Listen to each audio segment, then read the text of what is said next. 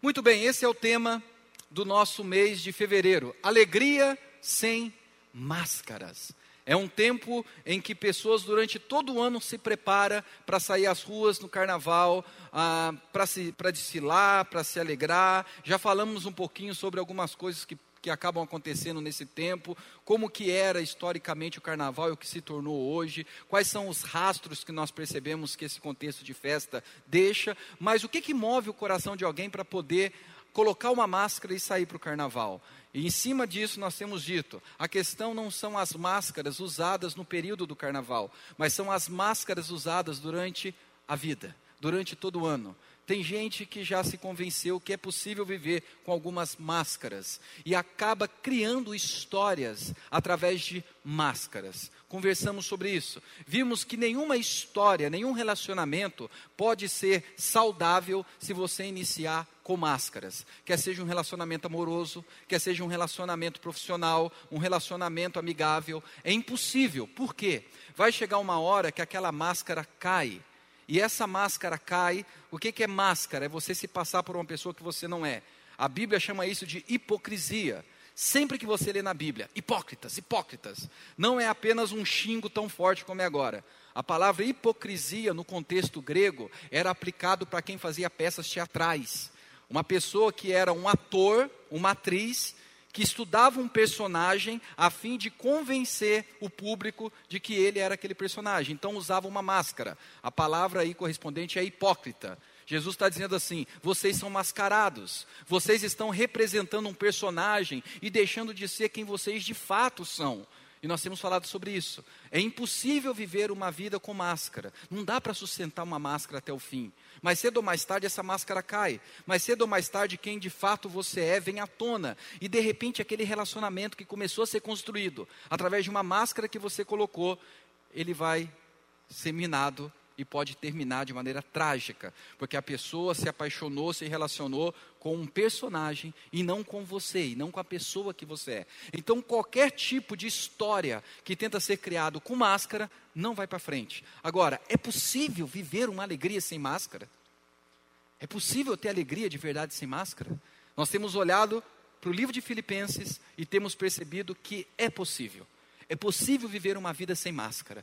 É possível viver uma vida na autenticidade de quem nós somos, entendendo em primeiro lugar que independente de quem você é, porque às vezes a gente coloca máscara para esconder a, a, alguns horrores do nosso ser, independente dos horrores que nós carregamos no nosso ser, Cristo nos aceita, Cristo nos recebe, Deus nos recebe, não porque agora nós nos tornamos aceitáveis, mas porque aquilo que o Filho dele fez nos acolhe. Nós somos acolhidos por causa do sacrifício de Jesus, por causa do amor demonstrado por Jesus, por causa da morte de Jesus. Você agora não precisa ter medo de quem você é. Você não precisa usar máscara na presença de Deus. Consequentemente, quando você exercitar uma vida sem máscara na presença de Deus, você vai perceber que é necessário ter máscara diante das pessoas.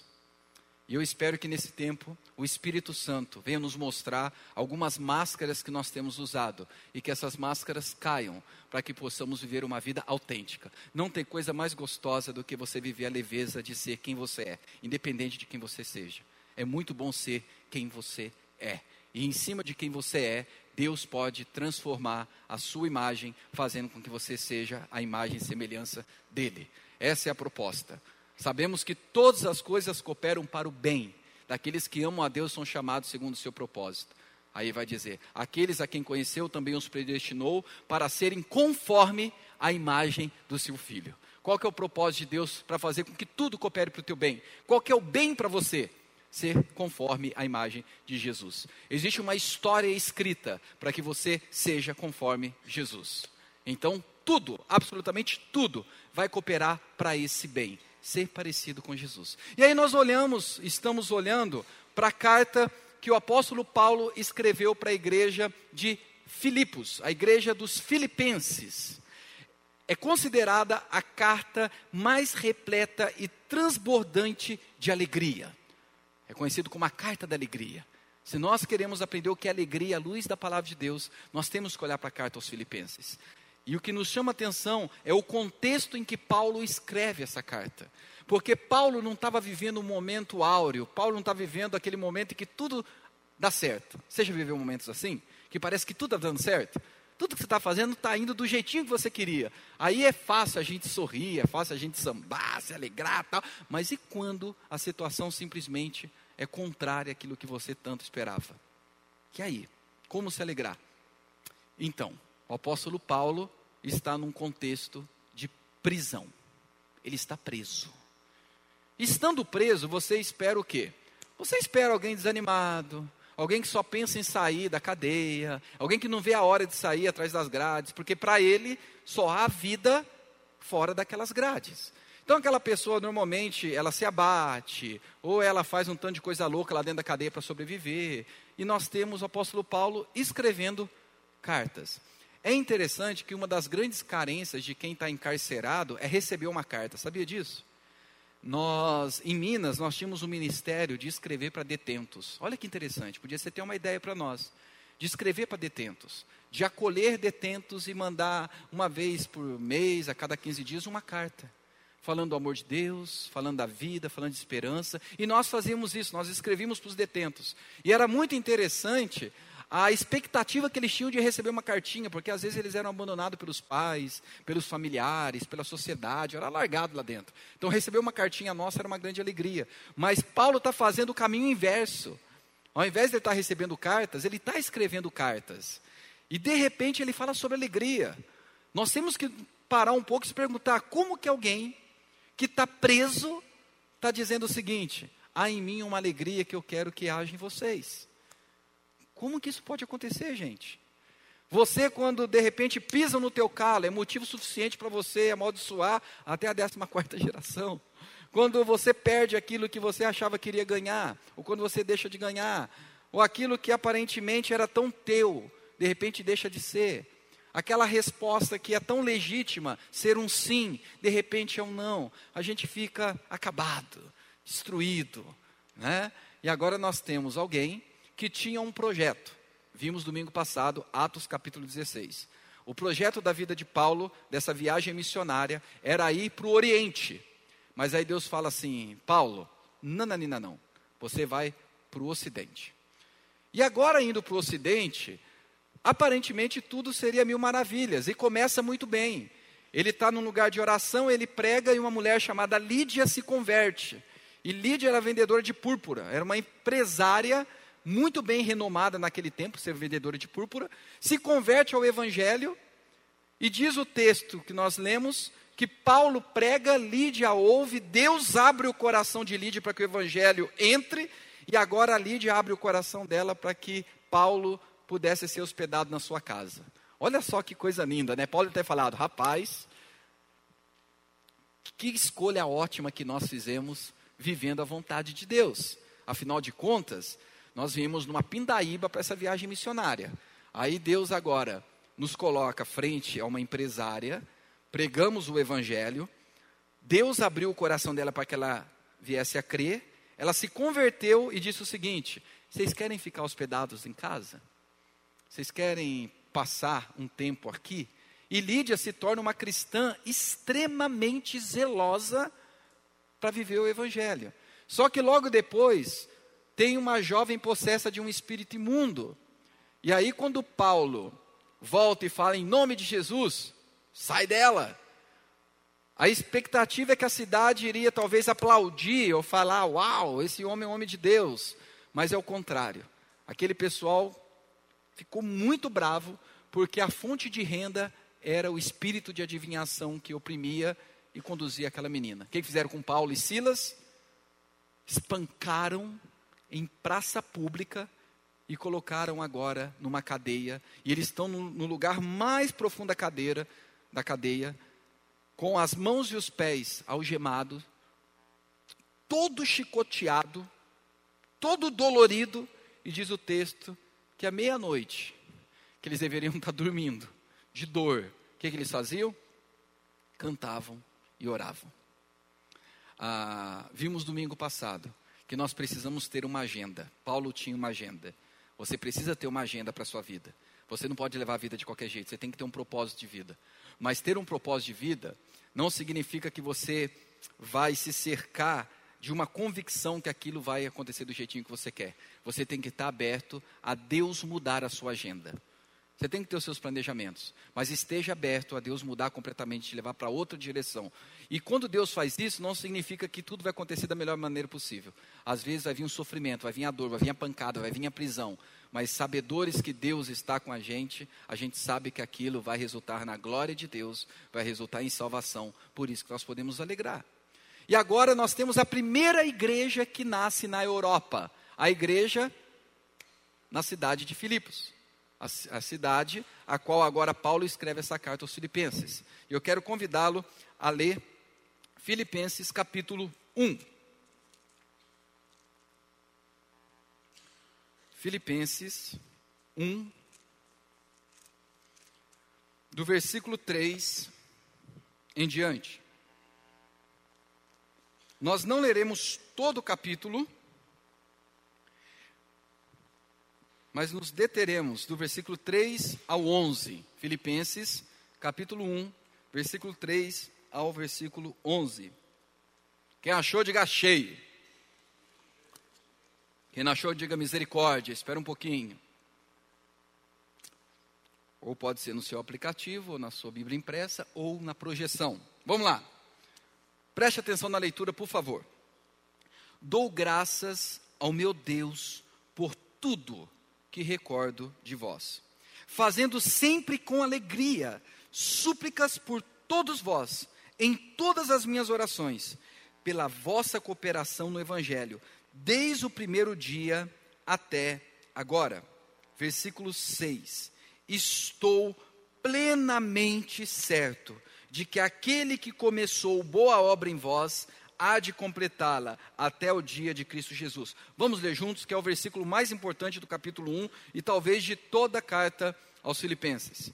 Versículo 6: Estou plenamente certo de que aquele que começou boa obra em vós há de completá-la até o dia de Cristo Jesus. Eu continuo.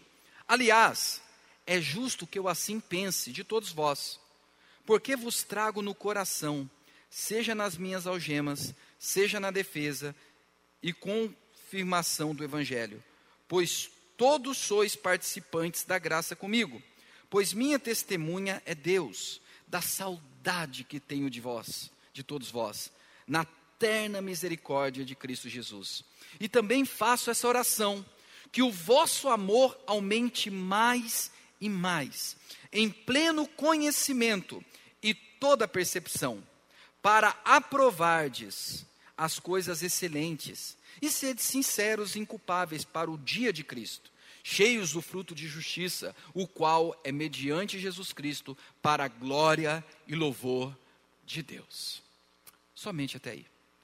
Duas considerações a respeito do que Paulo está vivendo e que a gente já poderia ouvir essas considerações, orar e ir embora para casa mas eu vou te segurar um pouquinho mais. Por favor, projeta para a gente, Tony. A primeira consideração é que Paulo está aprisionado, mas a palavra de Deus não. Segunda consideração, Paulo está impedido da comunhão com os irmãos, mas não está impedido da oração. Deixa eu falar esse primeiro item. Paulo está aprisionado, já falamos sobre isso, mas a palavra de Deus não. Olha que interessante. Aquele momento de Paulo é muito delicado. É um momento de prisão, de açoite.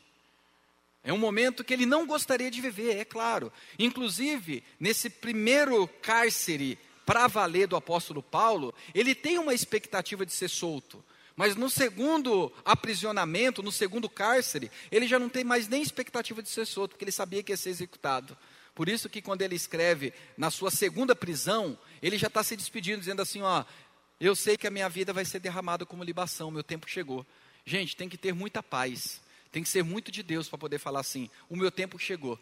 E eu não estou desesperado com isso, porque a vida que eu levei, eu vivi para Cristo. Então, morrer para mim é lucro. Viver, morrer para mim, é tudo em Cristo. É tudo em Cristo. Mas esse homem agora que está na primeira prisão, mesmo sendo impossibilitado de ter atitudes concretas em outros locais, a palavra de Deus não está aprisionada como ele estava. E isso é fantástico, irmãos. Nós precisamos entender que há momentos que nós nos encontramos aprisionados, impossibilitados de fazer algumas coisas. Nós não temos condições. A situação que nos adveia, a situação que nós nos encontramos, aquilo que fizeram com relação a nós, nos impossibilita. É como se você tivesse de mãos atadas, não tem o que você fazer. Mas uma coisa é certa: a palavra de Deus nunca pode ser atada, nunca pode ser aprisionada, nunca pode ser escravizada. E Paulo sabe disso, que a palavra de Deus está livre. E é nessa palavra que ele se apoia, é no evangelho que ele se apoia, é viver para a glória daquilo que a palavra transmite ao coração dele que ele se apoia. Não é no desespero de estar algemado, mas é em saber que nada pode impedir o Deus a quem ele serve e a palavra desse Deus. E a segunda consideração é que Paulo não podia estar com quem ele gostaria de estar. Ele não podia estar com a família dele, ele não podia estar com os amigos, ele não podia estar com os irmãos da igreja, ele não podia estar nos lugares que de repente ele gostava de estar, em alguns restaurantes, em alguns lugares, ele não podia estar preso. Ele está impedido de viver a comunhão com gente que ele amava, mas ele não estava impedido de orar por aqueles a quem ele amava. E aí nós vamos perceber o sentido do que é comunhão. Porque normalmente nós achamos que comunhão é o que está acontecendo aqui. Né? Ah, oh, Tony, faz um favor, salta para mim, lá na frase da coinonia. Está lá no, quase no finalzinho. Essa palavrinha coinonia, que, é traduzido como comunhão, normalmente a gente atribui a um sentimento de estar junto, né? Estamos junto, estamos junto aqui, comunhão. A gente canta, né? Que estamos juntos, somos corpo, tal. Só que a palavra coinonia no evangelho não é um sentimento de meramente um ajuntamento. A ideia de coinonia é você estar junto num propósito do reino de Deus, mesmo não estando próximo fisicamente. Olha que coisa fantástica. Coinonia não é necessariamente uma presença física. Comunhão não é um sentimento de estar junto no mesmo local, no mesmo ambiente. Mas a comunhão que a Bíblia fala que nós estamos vivenciando em Cristo, a coinonia, é você estar vivendo um propósito e outras pessoas também vivendo esse propósito, quer estando juntos ou não. Isso é comunhão, porque Paulo está dizendo: nós estamos em comunhão, mesmo eu não estando fisicamente com vocês, nós estamos em comunhão. E que comunhão é essa? Viver em função de um propósito em comum. Esse ajuntamento é muito bom. Salmo 133 fala: ó, quão bom e agradável é viverem unidos os irmãos. Aí fala tudo daquilo que acontece. Mas a coinonia em si tem a ver com você estar engajado em um projeto do reino de Deus e estando perto ou não, a comunhão está acontecendo. Você entendeu isso? E Paulo está dizendo: Eu não estou com vocês fisicamente, mas a nossa comunhão não foi quebrada. Por isso que eu estou orando por vocês. Por isso que eu estou me alegrando. Porque nada pode, por mais que a circunstância seja contrária. Agora a gente vai olhar no texto e se perguntar: o que que nesse capítulo 1, nesses primeiros versículos, nós podemos aprender para ter uma alegria sem máscara? Detalhe: nós temos quatro capítulos no livro de Filipenses. O primeiro capítulo trata de uma alegria independente da circunstância que se vive. Alegria independente da circunstância. No capítulo 2, alegria independente das pessoas com quem nós convivemos, quer sejam pessoas que querem o nosso bem ou querem o nosso mal. É possível viver uma alegria incrível, independente das pessoas. Terceiro, é possível viver essa alegria independente dos anseios e demandas por coisas do nosso tempo, coisas materiais. Mesmo você não tendo o que você gostaria de ter, é possível ter essa alegria. Alguns vão falar assim, chega lá o capítulo 3, né? Porque às vezes a gente delimita a nossa alegria a ter coisas. Paulo vai ensinar. Não. A alegria que vem de Deus vai além daquilo que você pode ter. E por último, alegria, o capítulo 4, uma alegria além da nossa ansiedade. Pessoal aí que vive perdendo noites de sono, pessoal que vive extremamente ansioso, é possível ser alegre, apesar da ansiedade que tenta te assolar.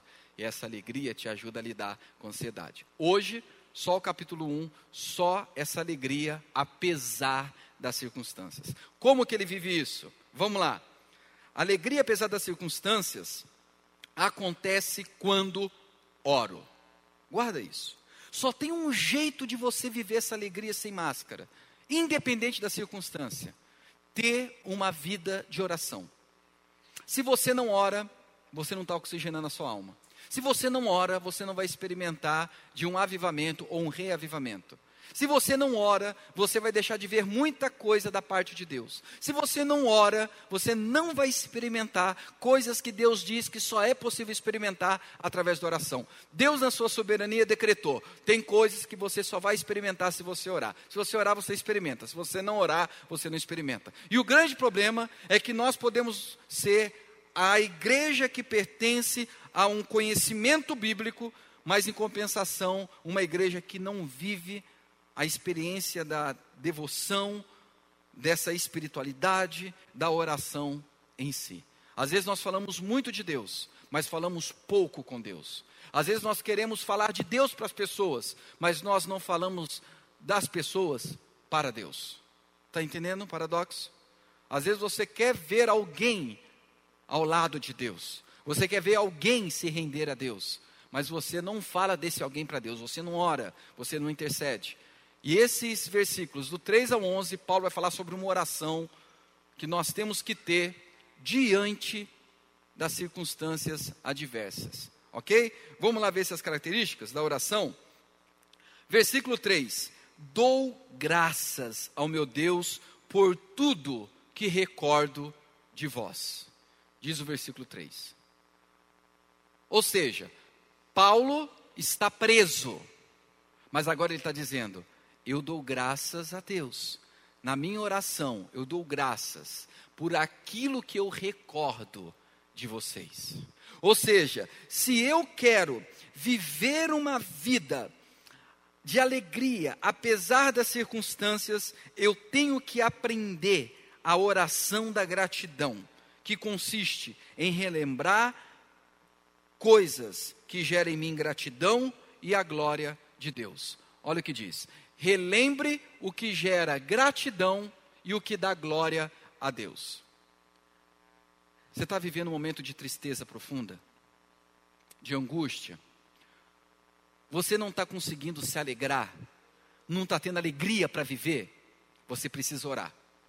Mas qual é a característica dessa oração? Lembrar, relembrar.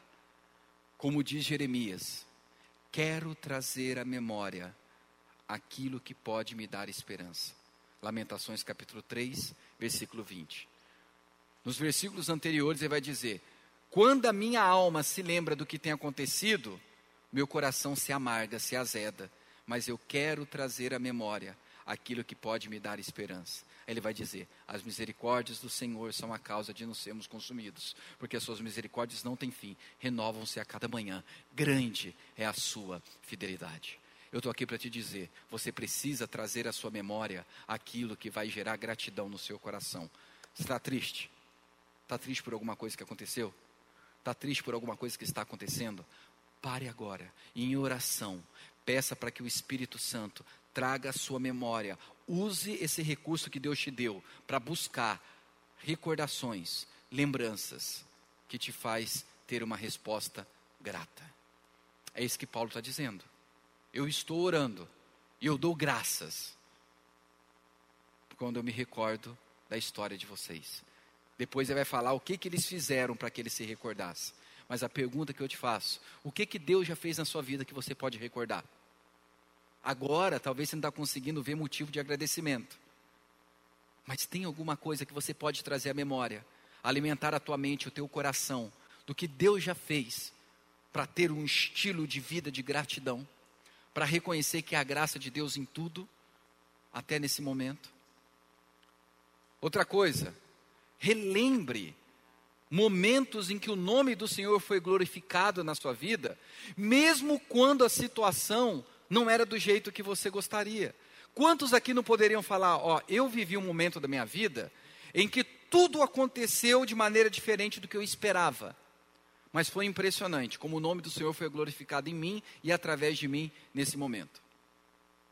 Eu perdi o que eu tinha, deixei de ganhar o que eu imaginava que eu ganharia, perdi a presença de pessoas que eu achava que estaria do meu lado para sempre, ou durante muito tempo, pessoas que falaram A, depois agiram com B. E quando eu olhei para aquele cenário, eu falei: meu Deus, minha vida está de ponta cabeça. Mas no processo, eu percebi como o nome de Cristo foi glorificado, apesar da circunstância. Todos nós temos experiências assim. O negócio é que nós não exercitamos lembrar dos feitos do Senhor. Como disse o salmista, quando ele escreveu: Quando o Senhor restaurou a nossa sorte, ficamos como quem? Sonha. A nossa boca se encheu de alegria, a nossa língua de júbilo. Entre as nações se dizia: Grandes coisas tem feito o Senhor por nós. Com efeito, grandes coisas tem feito o Senhor por nós. Por isso que estamos alegres. Até aí o versículo 3. Mas qual que era o presente deles? Versículo 4. Restaura, Senhor, a nossa sorte, como as torrentes do Negueb. Era o momento que eles estavam dizendo: Nós estamos sofrendo, chorando. Por isso que eles vão falar: aqueles que com lágrimas semeiam, com júbilo ceifarão.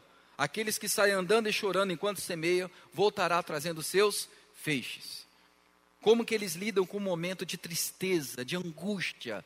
Eles param e falam assim: quando o Senhor restaurou a sorte de Sião, quando Deus fez no nosso passado, nos livrando das mãos de Nabucodonosor, quando nós ficamos 70 anos cativos na Babilônia, nós voltamos para nossa terra, Deus reconstruiu, Jerusalém começou a ser reconstruída, Agora o momento está complicado, mas eu lembro de um momento que Deus fez grandes coisas e o nome dele foi glorificado, apesar dos pesares, em circunstâncias adversas. Você precisa orar trazendo à memória aquilo que vai te trazer esperança. Paulo está fazendo isso. Vamos ver mais um pouquinho o que Paulo está fazendo?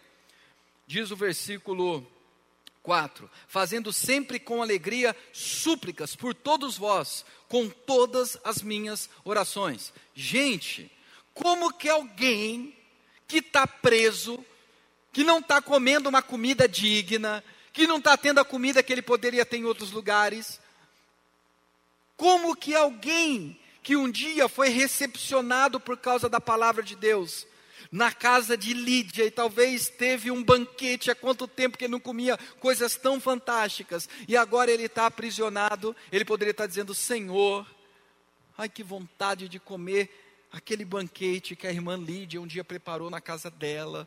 Deus do céu, me tira dessa prisão, Deus me tira dessa circunstância. Inclusive, essa é a tendência do nosso coração: pedir para que Deus resolva aquilo que nós chamamos de problema. Para que Deus mude aquela situação, aquela circunstância que está nos angustiando. Mas aqui nós temos um Paulo que está orando por outros que não estavam presos. Gente, a fé cristã é o que o próprio Paulo fala, é um absurdo. Como que pode alguém preso pedindo o bem para aqueles que estão livres, sendo que ele que está preso, que poderia ter aquele momento centrado em si, na sua dor, na sua mazela, se Paulo tivesse escrito assim: Eu estou aqui orando, pedindo para que Deus me dê graça, para que Deus ah, me livre do, do, fulano da cela tal, que está afim de me pegar na hora do pátio, na hora do banho de sol. Eu estou orando para que eu não vá para a solitária, porque eu sei. Ah, ah. Você ia falar o quê? Tá certinho, Paulo, eu também oraria assim. Deus me livre de tomar um chucho. Deus me livre de tomar um. Mas não. Paulo está orando por outros. Você já ouviu falar a história de um homem chamado Jó? Jó começa no capítulo 1, no versículo 5, falando que era o homem mais íntegro, reto, justo, temente a Deus, que se desviava do mal. Que crente maravilhoso que Jó era. O texto nos fala que Jó oferecia sacrifícios para pecados que talvez os seus filhos tivessem cometido. Gente, olha só que paisão que é esse, né? Senhor, eu estou aqui orando. Eu não sei o que meus filhos estão fazendo. Mas se eles estiverem fazendo algumas coisas que não deveriam fazer, eu estou aqui oferecendo sacrifício para pecados que talvez são pecados ocultos para mim, mas ele sabe o que está rolando nos bastidores. Olha que coração de pai. Esse homem incrível. De repente, o texto fala que perde todos os seus bens, falecem os seus filhos numa tragédia, e agora o seu corpo é coberto de tumores malignos. E aí nós vamos dar um salto do capítulo 1 para o capítulo 42. Jó está no seu leito de morte. Tem gente que fala assim: Jó passou por tudo que passou porque Deus queria dar tudo em dobro para ele. Não. Capítulo 42 é o suspiro final de Jó. E aí ele começa lá no versículo 1 do capítulo 42 dizendo assim: Sei que bem sei que tudo podes e nenhum dos seus planos podem ser frustrados. Falei de coisas fantásticas, maravilhosas de mim, de ti, que eu não compreendia, por isso me abomino do pó e das cinzas. Aí o versículo 5 que você conhece de cor. Antes eu te ouvia apenas de ouvir falar, mas agora os meus olhos te veem. O que, que Jó está dizendo?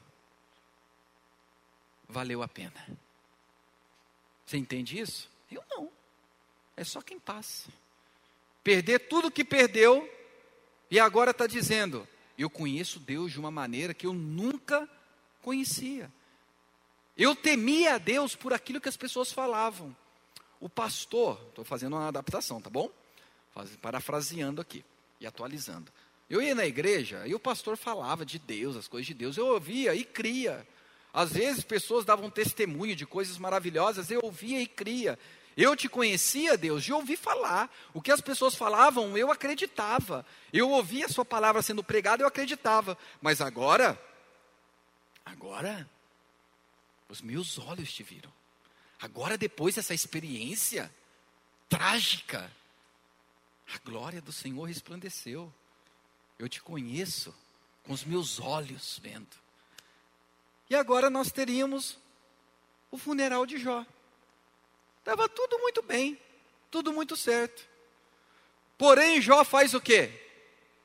Ele tinha três amigos, amigos da onça, que a todo instante no processo vai lá e fala: Jó, ah, você tem culpa no cartório, você, tem, você fez alguma coisa para estar nesse estado. E aí o texto diz que Jó, a ideia é que Jó estava ali nas últimas dele. Aí antes dele dar o último suspiro, ele, Deus, abençoa a vida lá do Eliú, abençoa a vida. Aí começou a interceder. Aí diz o texto que enquanto Jó orava pelos seus amigos, Deus mudou a sorte de Jó e deu a ele tudo em dobro. Isso para ele não foi a maior bênção. Ter tudo em dobro não foi uma benção. Afinal, Deus deu tudo isso para Jó, para que a oração de Jó não fosse da boca para fora, mas fosse uma oração com atitudes, a favor de seus amigos, a favor das pessoas. A maior bênção de Jó está no capítulo 42. Eu te conheci de ouvir falar, agora eu te vejo. Mas onde eu quero chegar? Jó, naquele estado, está orando pelos seus amigos. Ele não está nem orando por ele. Paulo, preso, ele não está orando por ele, ele está orando pelas pessoas. Porque o sofrimento, as algemas, tem o poder de nos fazer centralizar tanto em nós e na nossa dor, que a gente não vê mais nada além da nossa dor, além do sofrimento, além da perda. Presta atenção, talvez é o tempo de você parar de orar por você diante daquilo que é legítimo. Porque o texto fala que Jó está orando pelos outros como Jó orou pelos outros. E a ideia não é usar isso como um mecanismo para fazer Deus fazer aquilo que você quer, mas é entendendo que você foi chamado para amar pessoas, para expressar esse amor, não tem como não expressar, não tem como expressar sem antes orar por esse alguém. Preste atenção, você pode ser feliz e alegre, independente da circunstância. Para isso, ore por outros. Ah, tá feio para você a coisa? Ore menos por você. Ou de repente, já chega de orar por você. Já chega de orar pela sua situação. Ore por outros. Caminhando para o término. A oração de Jó nos chama atenção. É uma oração de humildade, porque ele vai usar o termo ainda no versículo 4, fazendo sempre com alegria súplicas. Sabe o que é suplicar? É uma oração de humildade. Suplicar é falar assim: eu não mereço. Eu não mereço, mas eu suplico. Eu não tenho nada para te convencer, Deus. Eu não sou alguém que mereço por ser quem eu sou, mas eu suplico a tua misericórdia, eu suplico a tua graça. Nós vivemos um tempo muito diferente da súplica. As pessoas são arrogantes diante de Deus, elas acham que merecem algum favor, algum benefício da parte de Deus. E elas não entendem que qualquer bênção que você pode experimentar é por causa de Cristo, estando em Cristo, e não por causa daquilo que você faz ou deixa de fazer. A oração que levanta, empina o nariz e fala: Eu determino. Ah, meu irmão, Deus coça. Deus, hum. Como se Deus falasse: Meu Deus. Quem é você para determinar?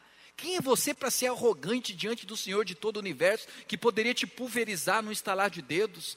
Paulo vai com súplica. E nós vivemos um tempo, queridos, presta atenção, em que há uma linguagem de intimidade, de humildade, de súplica. As canções que nós cantamos são canções humildes, que revelam uma intimidade, uma profundidade, uma entrega, mas quando a vida é uma vida de arrogância, é incoerente com aquilo que se canta, é incoerente com aquilo que se ora. A súplica parte não apenas da boca para fora, mas é um estilo de vida, de alguém humilde, de alguém que reconhece que não é nada diante do eterno e vive por essa graça. E agora, agora caminhando para o término, o que me chama a atenção é que Paulo está falando assim: olha, vocês, versículo 5, pela vossa cooperação no Evangelho, desde o primeiro dia até agora. Deixa eu falar uma coisa para vocês. A igreja dos Filipenses era uma igreja muito pobre, pobre financeiramente falando. Eles não tinham dinheiro. Só que quando você lê, por exemplo, 2 Coríntios capítulo 8, versículo 1 ao 4, depois leia lá na sua casa, 2 Coríntios 8, do 1 ao 4. O apóstolo Paulo faz uma chamada, uma convocação para todas as igrejas para cooperar financeiramente para ajudar os convertidos em Jerusalém. Você lembra lá no dia de Pentecostes? O Espírito Santo se derrama, Pedro prega, quantas pessoas converte? É 5 mil, depois 3 mil, ou 3 mil, depois 5 mil. Ah, você imagina, de repente, 8 mil convertidos. Estamos aqui, sempre uma média de 200 e 200 e poucas pessoas. Imagina o Espírito Santo começa a converter pessoas, e agora nós temos 5 mil pessoas aqui. Porém, essas 5 mil pessoas que vão começar a frequentar cultos, é, vamos ter uns 10 cultos no domingo, para atender toda essa galera, ou fica aquela multidão lá fora. É gente que veio de vários locais do Brasil e está dizendo: rapaz, eu quero ficar aqui. Eu quero ficar em Serquilho para frequentar essa igreja. Foi isso que aconteceu.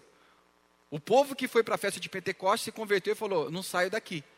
Aí ficou um problema. Como que a gente vai cuidar dessa multidão? Eles precisam de comida, precisa ter um tanto de coisa. Aí Paulo conclama para ajudar os santos em Jerusalém, os irmãos em Jerusalém. O que, que acontece? Essa igreja aqui, paupérrima, vira e fala assim: Nós não queremos ficar de fora, Paulo. Nós queremos a graça de contribuir e de participar desse momento na história. Eu imagino Paulo falando, mas esse meio aqui é, é dos filipenses mesmo? É da igreja de Filipos, mas o pessoal é pobre. E eles estão dizendo, Paulo, não nos deixe de fora da graça de participar desse momento. E lá em Coríntios vai dizer que eles participaram doando a si mesmo e doando até o que não tinha. Sabe o que é isso? É gente que disse assim: Eu não tenho um tostão, mas conta comigo. Está aqui, ó. O que, que é? É para a gente carregar os moribundos? Eu carrego. é para limpar a ferida do povo, eu não tenho dinheiro para colocar o óleo, mas eu limpo. É para varrer onde esse pessoal está, conta comigo. Aí outros falavam assim: eu não tenho a grana que eu gostaria de ter, e muitos irmãos, por exemplo, Laodiceia tem.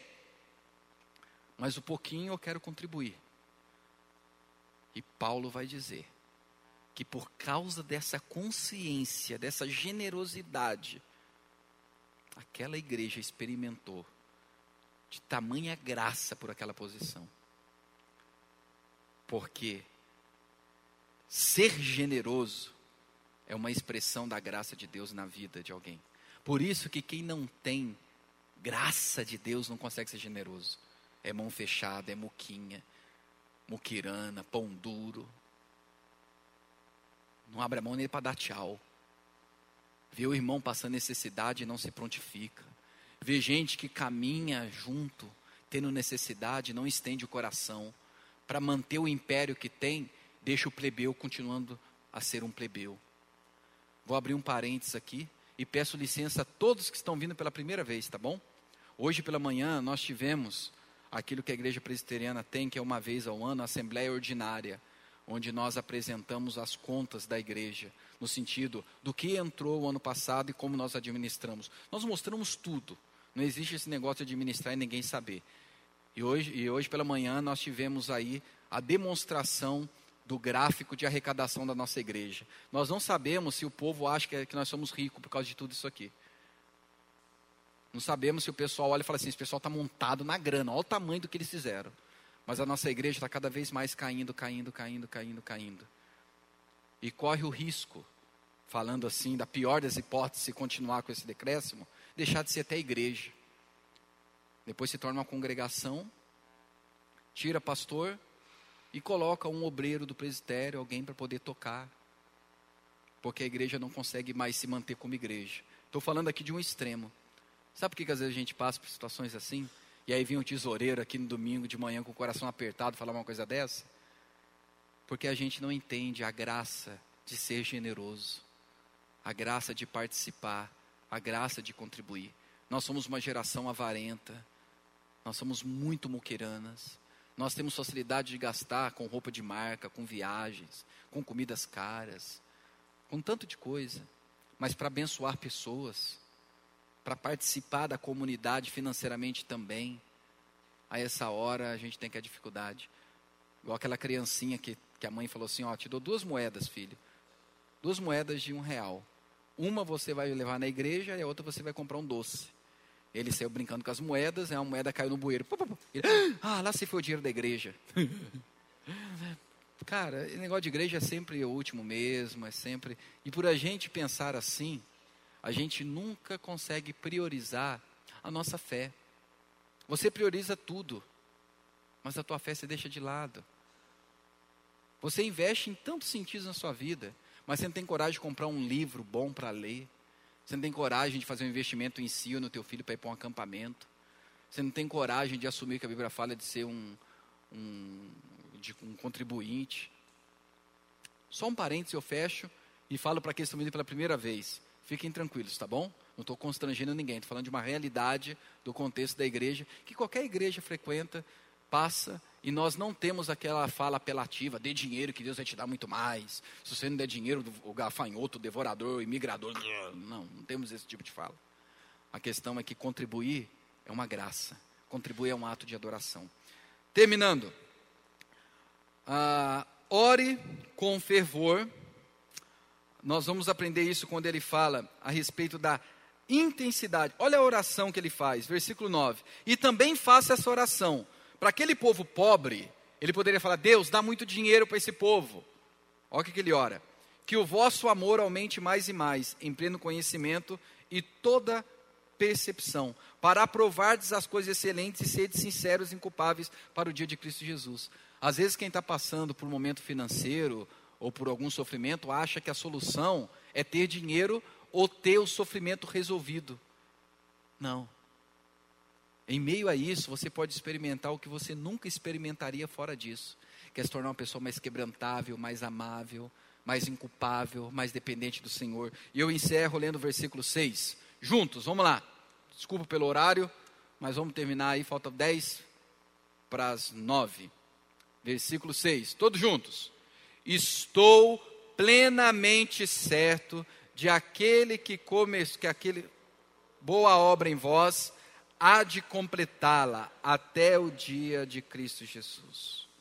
Paulo está dizendo: eu não tenho nenhuma dúvida, eu estou completamente convicto que aquele que começou boa obra em vós há de completá-la até o dia de Cristo Jesus. A carta de Filipenses é uma carta que enaltece e exalta a pessoa de Jesus, a gente vai ver no capítulo 2. Sabe o que está dizendo aqui? Saiba de uma coisa, sabe por que é totalmente possível ser alegre apesar da circunstância? Porque Deus começou uma obra na sua vida. Foi Ele que começou. Não foi você que começou, Ele começou. E Ele que começou, essa ação que veio de Deus, ele não começou e disse, se vira agora nos 30. Não. Ele começou e é fiel de terminar essa obra até o dia do retorno de Cristo. Sabe o que significa? Que é possível você ser alegre apesar da circunstância, é possível ter alegria sem máscara, porque Deus te colocou num processo que nem mesmo você pode ser arrancado dele, porque ele é quem garante que você está nesse processo. Ele começou e ele vai terminar. Então, se alegre nisso. Você é dele, ele está trabalhando na tua vida, por mais que a circunstância seja contrária, por mais que você esteja tomando bordoada, por mais que você esteja entre algemas, por mais que você esteve na pobreza como essa igreja estava, aquele que começou a boa obra há de terminá-la até o dia de Cristo Jesus.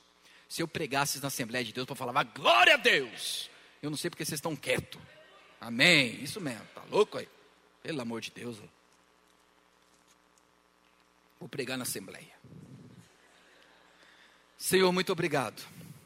Muito obrigado pela tua palavra que nos mostra que podemos viver uma alegria linda, plena, sem nenhuma máscara, porque nós somos aceitos em Ti. Muito obrigado a Deus, porque por mais que nós estejamos aprisionados, impossibilitados, limitados, a tua palavra não encontra nenhum limite, nenhum aprisionamento, e ela faz tudo o que lhe apraz, ó Deus.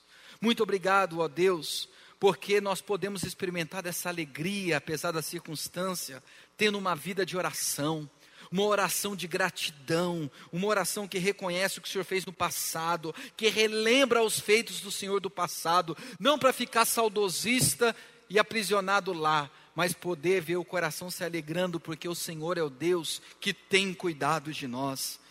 Muito obrigado a Deus, porque na oração nós podemos lembrar dos momentos que o Senhor glorificou o Seu nome em nós e através de nós. Obrigado a Deus, porque é possível experimentar dessa alegria quando nós oramos por outros, intercedendo por eles, mesmo estando vivendo um momento tão delicado no nosso agora. Ajuda-nos a parar de olhar apenas para nós mesmos.